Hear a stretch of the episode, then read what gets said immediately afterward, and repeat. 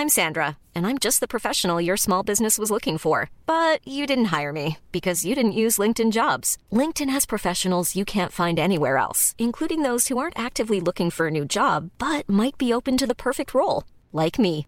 In a given month, over 70% of LinkedIn users don't visit other leading job sites. So if you're not looking on LinkedIn, you'll miss out on great candidates like Sandra. Start hiring professionals like a professional. Post your free job on linkedin.com/people today. Burrow's furniture is built for the way you live. From ensuring easy assembly and disassembly to honoring highly requested new colors for their award-winning seating, they always have their customers in mind. Their modular seating is made out of durable materials to last and grow with you. And with Burrow, you always get fast, free shipping. Get up to 60% off during Burrow's Memorial Day sale at burrow.com slash ACAST. That's burrow.com slash ACAST. burrow.com slash ACAST. It's that time of the year. Your vacation is coming up.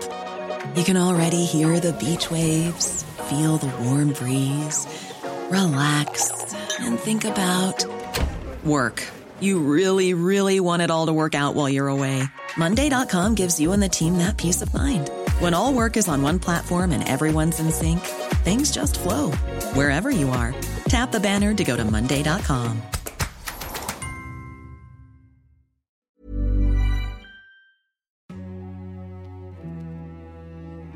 Hello and welcome to Hold Your Fire, a podcast by the International Crisis Group. I'm Richard Atwood, and today I'm delighted that Comfort Ero, Crisis Group's interim vice president, is joining again as co host. Hi, Richard. I'm really glad to be back. Today we're going to talk about Myanmar. Without warning, in the middle of the night, Myanmar's military made its move. The general who led the coup in Myanmar criticized foreign interference today. Mandalay, as unrest over the military coup continues to flare. At least eight protesters have been killed. It's been more than six months since the military seized power. That sparked mass protests across the country. The regime cracked down brutally. Since then, strikes and violence have paralysed the country and the economy. Already months ago, Crisis Group warned that Myanmar was edging towards state collapse. Violence against those exercising their human rights and fundamental freedoms is unacceptable. It is time for the military to immediately relinquish power, refrain from further violence, release all those unjustly detained, and restore Myanmar's democratically elected government.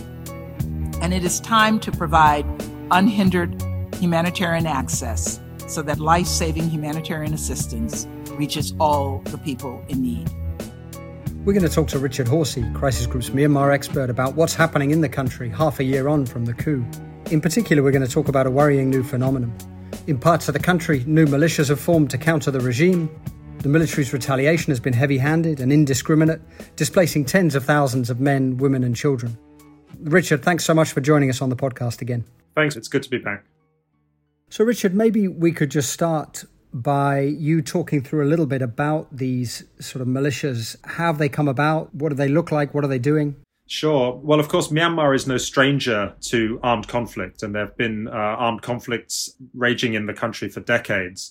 What we're now seeing since the coup is not only the continuation of some of those pre existing conflicts, some of them have got worse, some of them have stayed the same, but we've also seen new elements emerging.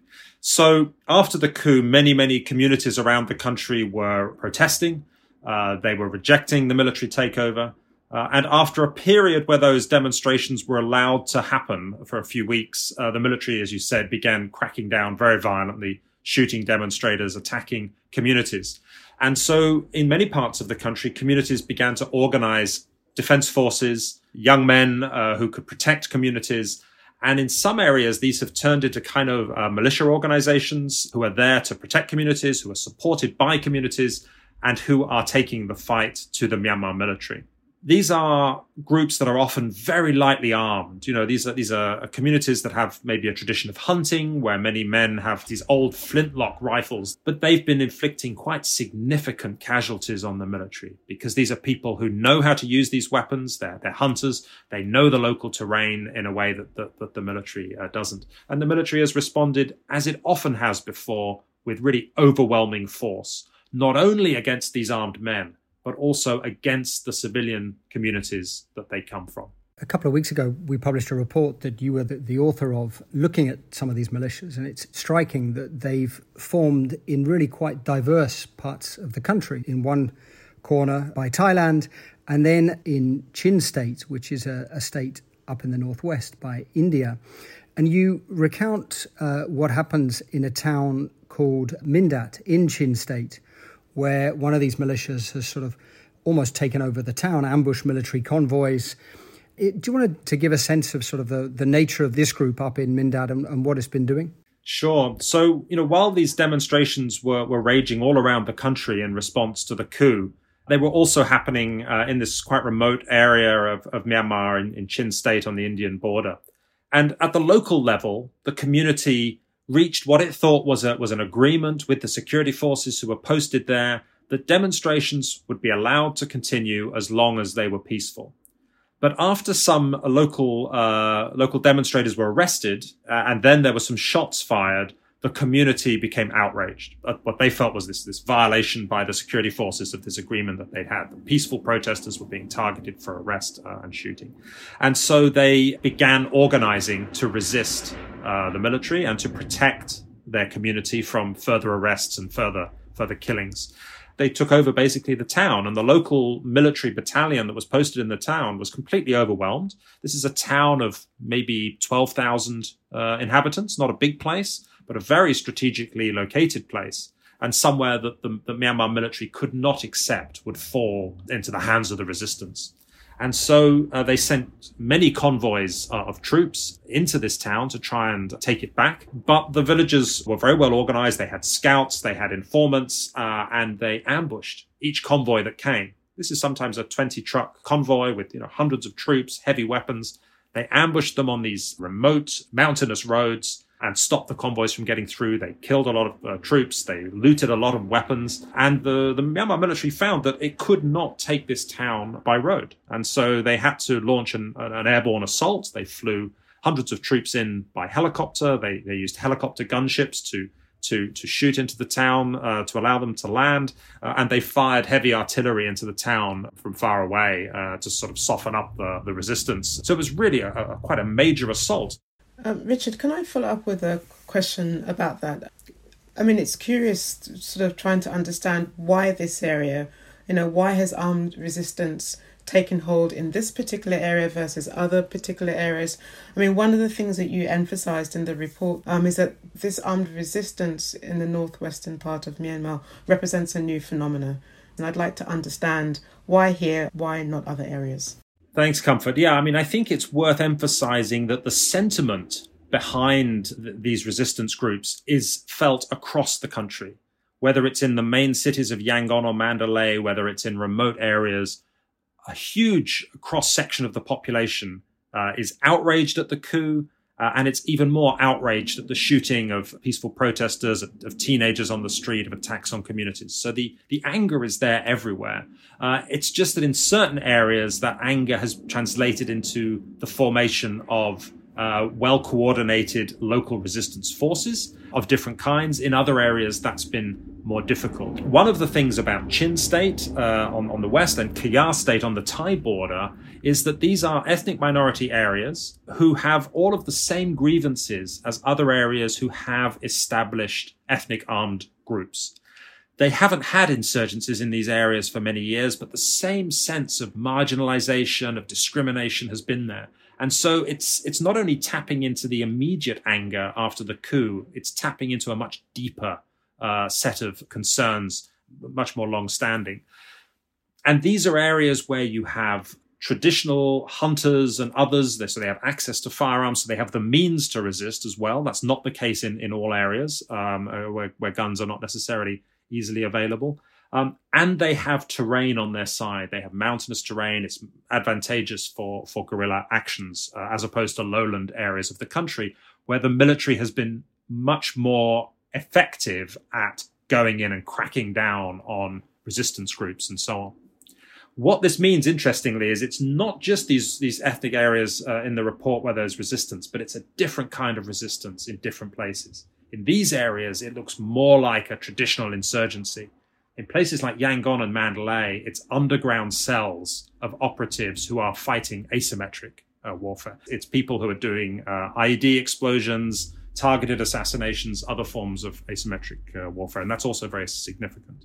Just to understand the implications, what are the implications in the long term? What does this mean going forward in terms of rolling back violence and resistance in, in the country? So I would say two things. The first is that these groups, like those resistance forces in, in Chin State and, and Kayah State, those groups uh, have shown a, a, great deal of tenacity. They have enormous community support. I don't think they're going to disappear anytime soon. There's a good chance that uh, these groups will kind of evolve into uh, more durable uh, ethnic armed organizations of the kind that we've seen in Myanmar for, for many years in, in other parts of the country. Um, and, uh, you know, that has an implication that communities in other areas are all too familiar with, which is that the Myanmar military's counterinsurgency approach is an extremely brutal one that targets civilians. It doesn't just target fighters, it targets civilians. And knowing that a civilian support base is essential for any insurgency. And so that means uh, significant humanitarian impact. It means that the military is not just failing to distinguish or accepting a certain amount of collateral damage among civilians. It means it is by policy targeting civilian populations. The second thing is that in areas in the center of the country and in the, cities like, like Yangon and Mandalay, these underground forces uh, are, are waging uh, this kind of asymmetric conflict. These are groups of, of, uh, of young men and young women, uh, often protesters who've seen their friends uh, shot and killed in front of them, who are determined to fight back to resist. They are deciding on their own targets. They are deciding on, on who is, is, a, is, is fair game, who should be attacked, who should pay the price. And that means that uh, it isn't just the security forces that are being targeted. It's also uh, local government officials who are seen as on the side of the regime. It's also perceived informants or alleged informants in communities. And that gets very problematic when, you know, someone can be accused of being a government informant for almost any reason at all and, and then, you know, be, be, be susceptible to an assassination. What this has meant is that those people who feel they may be targets, members of the of the former uh, military aligned political party, regime appointed local officials, retired military officers, they feel under threat and they feel that the state and the security forces can't guarantee their protection. And so they are also forming their own groups, counter revolutionary groups. They are also arming up. They are seeking to attack and kill the people they fear might be coming for them and the state is not able to have any uh, any any any control or, or, impose any law and order. And so it, there's really two sides in this battle in the center of the country. And and you know I do really worry that this these dynamics could spin out of control and we could see a lot of tit for tat killings and a very violent development. Those dynamics are not as prominent in ethnic areas because communities are less divided, whereas many Bamar communities in the center of the country are really split. And, you know, the, the possibility for increased community violence is, is really very significant, I think. So, Richard, could we talk a little bit about the relationship among the different groups sort of in opposition to the regime? You've got these new militias that you talked about, you've got the underground cells in other areas of the country, and then you've got this sort of national unity government in exile or underground, which was established by parliamentarians that were ousted by the military. And you've got the ethnic armed groups, long standing, some huge groups operating in, or in some cases, close to areas where the militias have formed. Could you talk a little bit about the relationship between these new militias that you talked about, between the underground cells, and both the unity government and the ethnic armed groups? Absolutely. So the national unity government has an enormous amount of popular support. Uh, at the moment, it, it is the, the peak body uh, responding to the coup and resisting uh, the regime. And so, huge cross section of the population of Myanmar, they are supportive of the NUG, and most of the population is, is not supportive of the regime. However, this national unity government is not in control of all of those different groups. The ethnic armed organizations have been around a lot longer than the national unity government. They're not about to put themselves under its authority. So the initial hopes, I think, that the NUG had that they could organize a kind of coalition of ethnic armed groups and, and resistance forces and, and, and demonstrators and fight back against the military, that hasn't uh, come to pass. Many of those ethnic armed groups are very sympathetic uh, to the aims of the NUG. They've denounced the coup. They've they've rhetorically supported the NUG, but a military alliance is a step too far. The underground cells and the new militias, uh, some of them express their allegiance or support uh, to the NUG, but they are not under its command and control. Uh, and so, and some of them, uh, many of them, in fact, don't have regular communications with, with the NUG. Some do, but, but many don't. And so this is a real uh, kind of diversity of actors and it's very localized. It's very community based, uh, locally organized resistance uh, rather than being something that is directed from the top. That also means that if dynamics start to spin out of control, there's no one really who can rein it back in. Um, we saw this with bombings at schools. Now, there isn't 100% certainty for each of those bombings who did it, but it is clear that some resistance forces have been involved in many of those explosions in support of a boycott of the education system uh, after the coup. Now, the National Unity Government put out a statement, you know, saying that they don't support attacks on schools. This is clearly something that's very, very sensitive. It could give a very bad name to the resistance in Myanmar. But how to contain it? There's no command and control. Uh, these groups are deciding more or less uh, for themselves. So, so, it's very difficult to, to, to rein these in. And, you know, thinking about where this goes in the future and coming back to, to Comfort's question earlier, you know, once you unleash these violent forces, once you have people who know how to make improvised explosive devices, people who know how to carry out assassinations, people who are armed.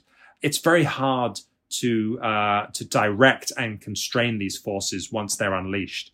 And I take it from what you said that you don't see it likely that the National Unity Government is able to sort of bring the militias, the underground cells, let alone the, the ethnic armed groups, under a sort of broader insurgent front. I think it's likely that they could uh, maintain their position as the kind of accepted alternative to the regime, but I think it's very unlikely that they would get practical command and control over these groups. Richard, just understanding a little bit more about sort of the military's response. We've watched the unbridled use of force by the military. And one of the things that I'd sort of like to understand more is the military tactics and the so called four cuts approach um, that the military has used, not just now, but in other successive approaches that it's taken. What, what exactly is the four cuts? Can that tactic work this time round, given the mushrooming of this new in- insurrection that you're talking about? You know the Myanmar military has been has been fighting insurgencies uh, since independence in, in 1948. So I think there hasn't been a single year where it hasn't been fighting, uh, and it's you know a, a set of insurgencies since then. So it's very good at it. It's very practiced at it. It has developed since the 1960s a counterinsurgency doctrine, which is pretty simple and pretty brutal. And it's rolled this out repeatedly. And it is uh, to cut off the four key support lines that insurgent forces need in order to uh, be able to operate. Those are food, funding, intelligence, and recruits. And it, it believes that if it can cut those off, uh, then uh, insurgency will be uh, much uh, much more difficult to take hold. Now, I say uh, it's it's it's become very good at this. It's become very practiced at rolling out the brutality, but there is no hearts and minds element here at all. So the Myanmar military has been very ineffective at defeating insurgencies, but it's been uh, very effective at rolling out the same very brutal approach to managing them. And so that's what we're seeing uh, the military rolling out here against these militias in, in different areas of the country. They're going in hard. They're going in hard against the civilian population as well. And that's why the humanitarian implications of this recent fighting have been so significant. Perhaps as many as 200,000 uh, villagers uh, displaced as a result of, of those of the fighting in, in those areas, um, and the military restricting the supply of relief goods, which they believed would, would help the insurgents if those relief goods would get through. So very serious humanitarian situation. It's slightly different in urban centers because, uh, you know, this is, this is, this is something that the military has much less experience in fighting urban guerrilla wars. Uh, and this is something that is very difficult anyway uh, f- for, militaries to do, even if they don't particularly care about the welfare of of the of the civilian population. So I do think uh, there the military is is facing a different kind of challenge. Um, but just as it's been fighting insurgencies, it's been it's been facing a hostile population for large periods of its existence throughout the 1960s uh, and 70s and 80s and 90s. The, the different governments and, and regimes uh, in, in Myanmar were not popularly supported. They acted as kind of occupying forces. And that is uh, the, the mode in which the, the military is running the country now again. So it's widely hated, but it's willing uh, to be to, to, be very violent uh, to, to secure its rule. Uh, and it is rolling out in the urban centers campaigns of arrest, of torture, of, of, brutality to kind of suppress dissent. And Richard, we've talked a little bit about the, the sort of big ethnic armed groups in parts of the country, but beyond sort of their relationship to the militias, how have they been positioning themselves in this really escalating post coup crisis uh, across the country? How have they been positioning themselves with the regime, which comprises military leaders with whom they've been fighting for many, many years? So there are some 20 ethnic armed groups uh, active in Myanmar and dozens of military aligned militias that have been set up uh, or, or, or uh, funded or uh, allowed by the military in, in different parts of the country. So it is a very complex conflict landscape even before the coup. Now, these different groups have different ideologies, different histories, uh, overlapping but not identical objectives. And so each of these groups has uh, reacted differently to the coup.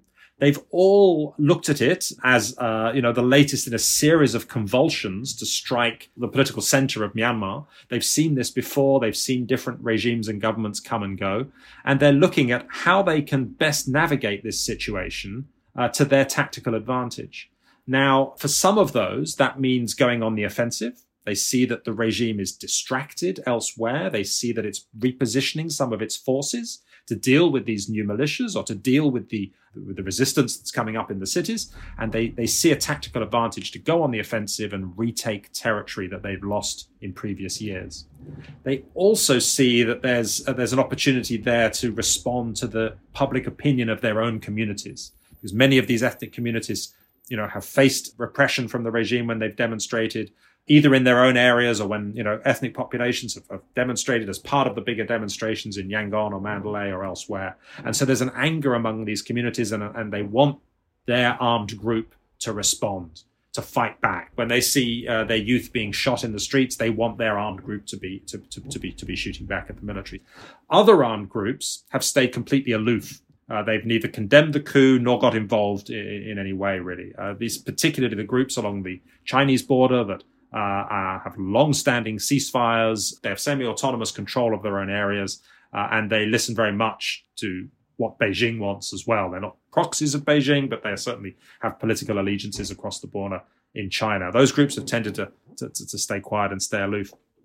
And then you have groups like the Arakan Army who see an advantage to keeping the peace or uh, or even reaching new ceasefire or truce deals with the military you know, for the Arakan army, they see that uh, after a couple of years of very intense fighting, there's an advantage for them to have a pause, to regroup, rearm, uh, give their communities some respite from the ravages of war, and really sink their uh, administrative roots down in the areas that they've taken control of.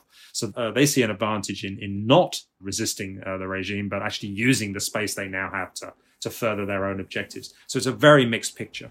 Richard, I mean, you, you talk about how none of this is unprecedented, but yet the human cost really does remain pretty grim. What is the latest picture now in the country in terms of the human cost of this round of fighting, and what does it mean for a country that, despite the level of resistance, is still suffering and is still facing sort of deep violence, as you're describing? You know, it's very hard not to be pessimistic. There's there's no way to paint this any other way than than very serious and very bleak. You know, what I think we should take encouragement from is the you know the, the huge commitment that the people of Myanmar have shown to pushing back against this regime. I mean, there is an enormous outpouring, not only of anger, but of creativity and determination. Uh, and this is changing the, the politics of Myanmar, I think. This uh, coup and the violence create greater linkages between different ethnic communities. We've seen uh, we've seen the youth really take take control of the, of the of the trajectory and the dynamic. You know, this is a gerontocratic uh, political system, uh, not only on the military side, also on the civilian side. It was, you know, a country that's ruled by people in their 70s and 80s, with with with the youth really marginalized, their voices marginalized. And we've seen that in this period, it's the youth who've come to the fore with the ideas, with the voice, with new thinking. And I think that's that's very refreshing and it's very hopeful uh, for the future of Myanmar when it gets through this dark phase. That there is uh, really a, a, different path that's being charted by the next generation uh, than what we've seen in the past. But during this crisis, the, the, the humanitarian uh, and social implications are enormous. COVID is currently spreading uh, very, very quickly in, in, in Myanmar. Uh, we don't have a very clear picture of, of, the full extent of that transmission because of the collapse of the health system after the coup uh, and because uh, the regime is doing very, very, very little testing as a result. Uh, but the tests that are being done show uh, spread of COVID, including the, the Gamma um, and Delta variants across the country, uh, all townships affected. And we're starting to see in the last few days desperate searches for, for oxygen on Facebook. Uh, which paints a very grim picture, the kind of things that we were seeing uh, in India uh, just a few months ago. That's one pressing issue at the moment, but there are many others. You know, a collapsed health system uh, in, in, a country with, with, with a lot of communicable diseases, uh, malaria, HIV/AIDS, tuberculosis, all uh, very serious, uh, and and obviously could get a lot worse. Childhood vaccinations all on hold. Uh, you know, in a, in, a, place where those have been a real lifesaver for, for public health uh, over the last ten to twenty years. So that's a huge worry. But beyond that, we just have the collapse of the economy. The economy of Myanmar has collapsed. The banking system has collapsed.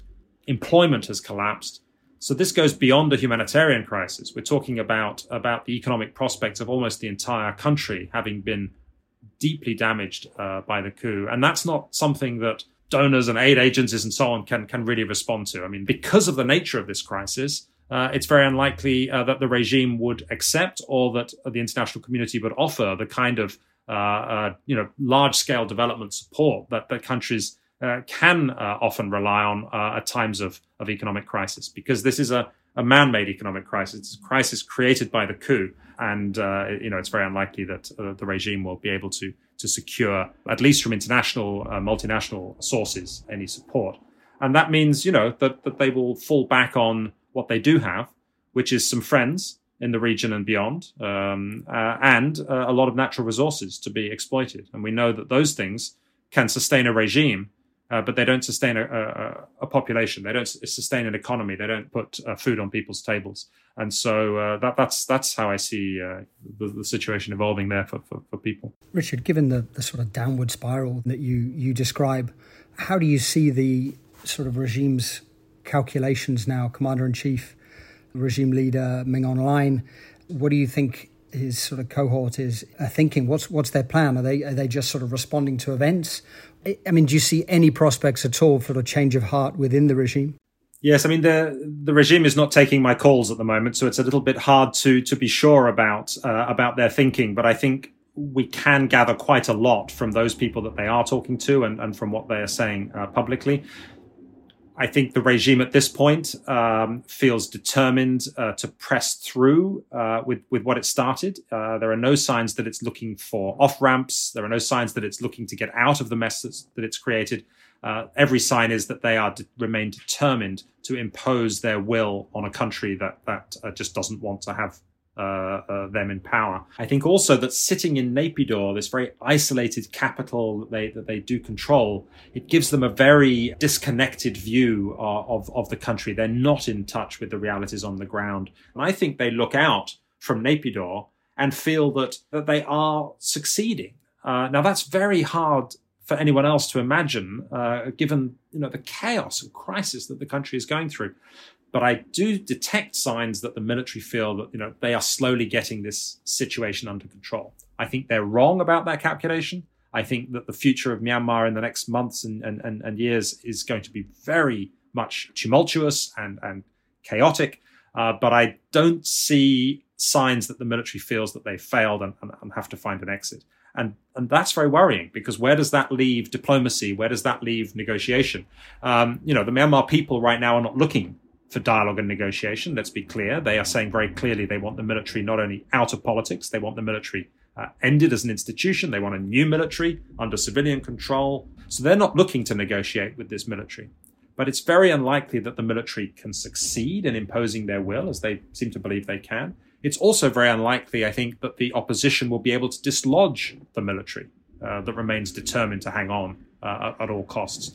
And so, really, negotiation uh, is the only way out of this. But but neither side seems seems uh, interested in it. Richard, you asked the question yourself, and I'm going to put it back to you. Where does this leave diplomacy and, and negotiations? But let me put the question in terms of the role of the international community. I mean, you said yourself in the briefing that we wrote that outside actors have a responsibility, including the UN Security Council, to ensure that the regime faces consequences, at least for the international law um, violations. Now, what does that actually look like in practical terms, given um, the polarization um, within the council and given where China and Russia sit in relation um, to Myanmar versus um, Western powers?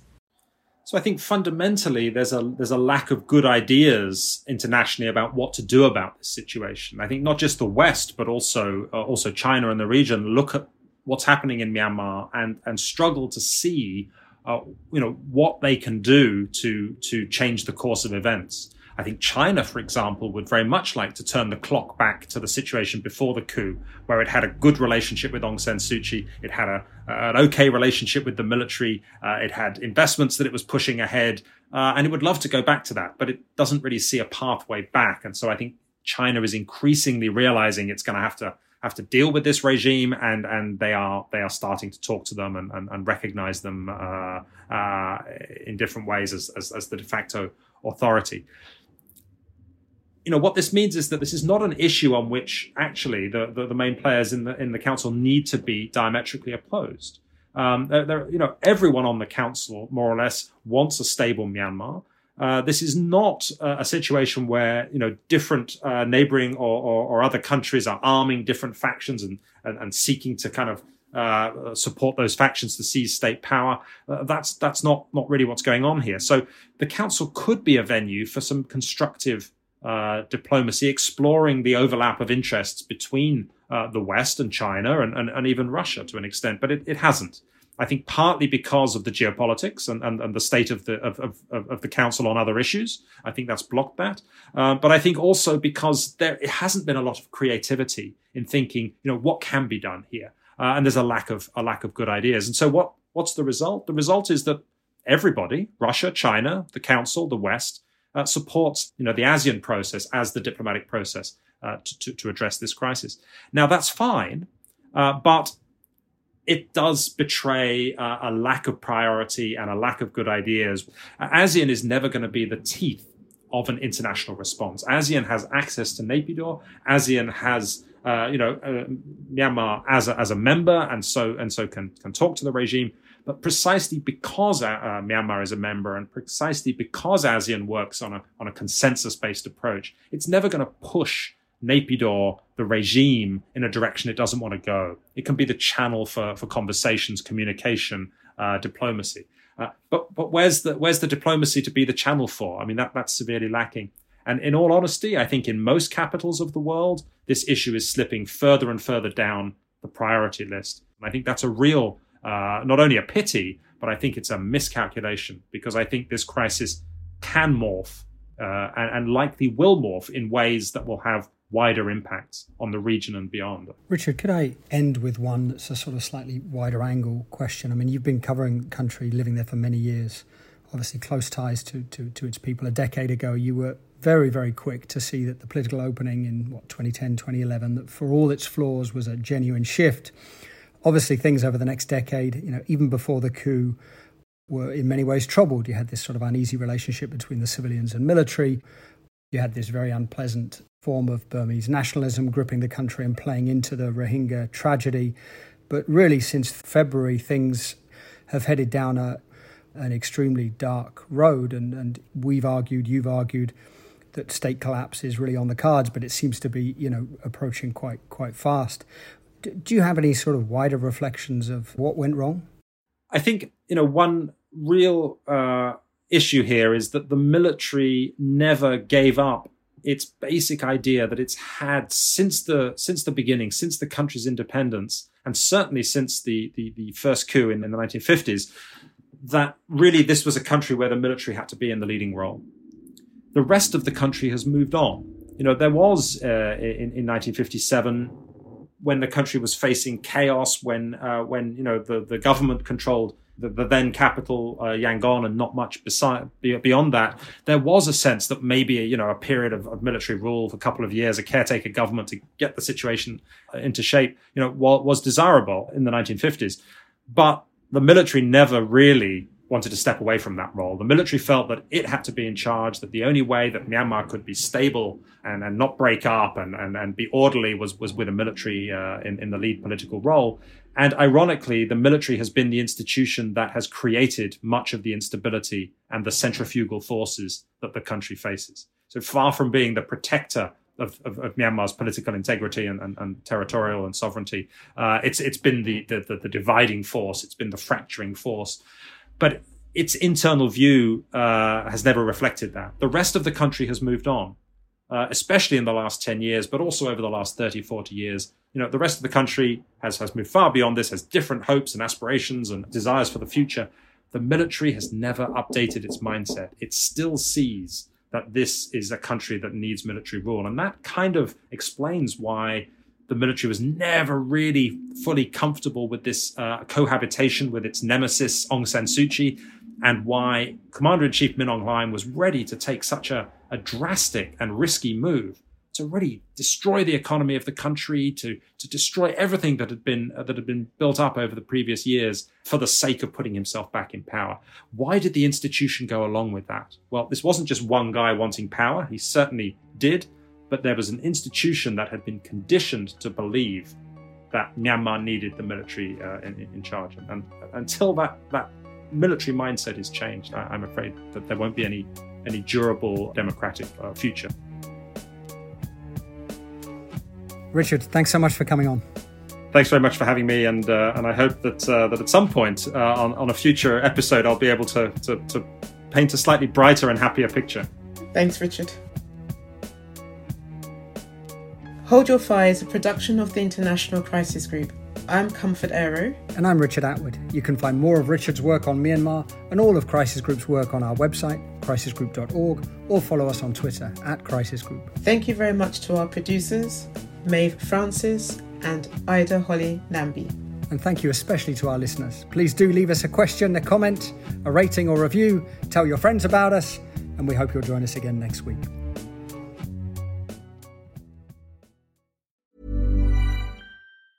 Normally, being a little extra might be a bit much, but not when it comes to healthcare. That's why United Healthcare's Health Protector Guard fixed indemnity insurance plans, underwritten by Golden Rule Insurance Company, supplement your primary plan so you manage out of pocket costs. Learn more at uh1.com. Even on a budget, quality is non negotiable. That's why Quince is the place to score high end essentials at 50 to 80% less than similar brands. Get your hands on buttery soft cashmere sweaters from just 60 bucks, Italian leather jackets, and so much more. And the best part about Quince, they exclusively partner with factories committed to safe, ethical and responsible manufacturing. Elevate your style without the elevated price tag with Quince. Go to quince.com/upgrade for free shipping and 365-day returns.